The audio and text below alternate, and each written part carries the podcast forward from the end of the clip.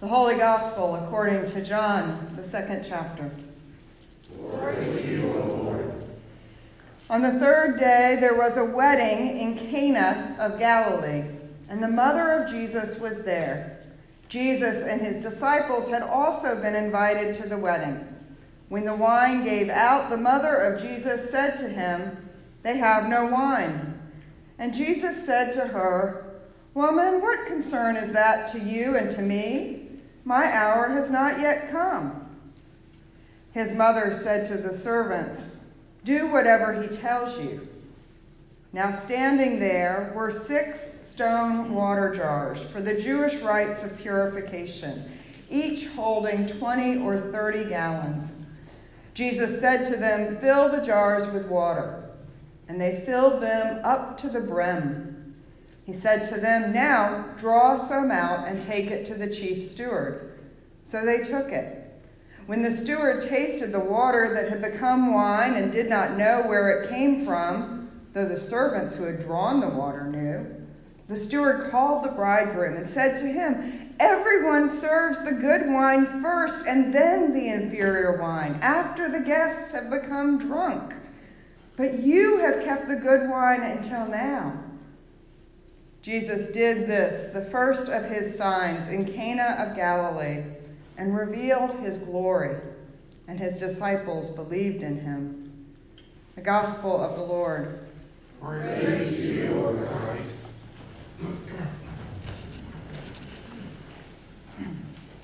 Let us pray. May the words of my mouth and the meditations of our hearts be acceptable in your sight, Lord, our strength and our Redeemer. Amen. Amen. I feel like I should be using a stage whisper to read this gospel. The scene we have in John's gospel feels like it takes place backstage in the wings, behind the scenes, or at least downstairs if you were in Victorian England. Certainly, only a handful of people know what has taken place. The rest of the wedding guests, the bride, and even the bridegroom and his closest friends never suspect anything unusual has occurred. We've probably all attended one wedding. The, most intimate one that I remember is my mother's wedding to my stepfather, with family gathered around. And while the most grand would be one of the royal weddings that has been broadcast around the world, our memories and our experiences shape how we hear the biblical story.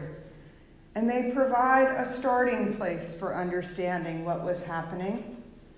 But paying attention to the local context is important. Jewish wedding customs in the first century would have included a procession from the bride's house to the groom's and a wedding feast that could have lasted seven days. It would have been raucous, and the entire village would have been invited. And it is in the midst of that boisterous cacophony of music and voices joined in conversation and in celebration that John records a side conversation between Jesus and his mother, his instructions to the servants, and the steward's conversation with the bridegroom that follows. It's easy to dismiss Mary as a busybody when she tells Jesus they have no wine, especially when we hear his unsympathetic reply What concern is that to you or to me? But the story doesn't end with his refusal to get involved. I've wondered if, like in his encounter with the Syrophoenician woman who asked for her daughter to be healed, Jesus was persuaded by his mother's pleading. But it's more likely that John included their exchange to emphasize the sovereignty or the authority of God in Jesus. For the evangelist John, Jesus is the fulfillment of God's promise of the Messiah. When the story continues, we hear his instructions to the servants and we watch as the chief steward, the person put in charge of all the details of the festivities, tastes the drawn cup and then addresses the bridegroom. And it is only then that we hear about the very good wine that has come from the jars that had held water. Throughout Scripture, the joys of a feast are given by God. And wine often is a symbol of joy given in abundance by God. Spiritual joy is not simply happiness, though. It is a fruit of the Spirit of God made evident in a disciple's life. There's a story about St. Francis when he tells his brothers at a monastery about the nature of true joy. He describes returning to the friary on a bitterly cold night, the kind of night when icicles had formed on the hem of his habit and cut at his legs. Francis approaches the gate and knocks for a long time. And one of his brothers eventually comes to the door, angrily demanding that he identify himself. Francis gives his name and he begs for entrance for the love of Christ. But the gatekeeper refuses him admission, curses him, and then begins to beat Francis around the head and shoulders Francis said to the brother hearing the story for the first time, I tell you that if I kept patience and was not upset, that is true joy and true virtue and salvation of the soul. David Rensberger writes about this story in his article, True and Perfect Joy, saying Francis's joy arises from remaining intent on Christ through pain and difficulty and betrayal. Joy is found in the vision of Jesus' perfect love for each of us. When you substitute the word joy for wine in the gospel, the meaning of Mary's words changes. She's no longer preoccupied with avoiding a scandal of a poorly prepared feast or intruding where she doesn't belong. She has seen the poverty of joy all around her, and she knows Jesus can intercede. The purification jars become what one preacher called vessels of transformation, as Jesus provides an overflowing abundance of joy to the wedding guests. Some of them won't ever notice that Jesus was even there or know that he changed their circumstances. Others will be skeptical. Even after seeing his miracle, they will question what happened and why. They will doubt. But John tells us that at least the disciples believed in him. But what would have happened if Mary had stayed silent?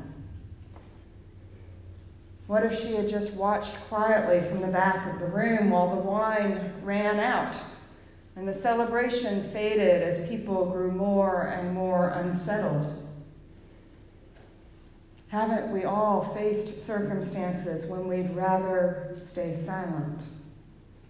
When we don't want to trouble the waters or rock the boat? The wedding at Cana reminds us that we too know Jesus can intercede. Jesus is the Messiah, and we know the sovereignty of God. We know that God is God and we are not. We know what we cannot do.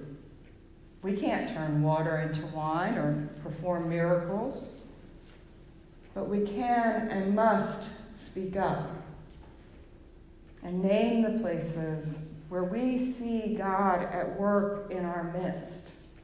We must name the sin that infects our own lives and confess our self centeredness and selfishness. We must name the brokenness that fragments our community and ask God to intervene. With the psalmist whose words from Psalm 51 we sing at offertories, we can call out, Create in me a clean heart, O God, and put a new and right spirit within me. Do not cast me away from your presence, and do not take your Holy Spirit from me. Restore to me the joy of your salvation, and sustain in me a willing spirit. With God's Spirit renewing us and strengthening us, we disciples, like the ones who accompanied Jesus in Cana, are called to witness to this abundant joy that God supplies. Let us pray. Loving God, thank you for the gift of your Son who comes into our lives unexpectedly and often unnoticed. You grant us the joy of salvation and ask us not to be silent about the abundant life we have in your grace. Give us courage to speak up so that others can share in the abundance you give us all. We pray in the name of Jesus. Amen.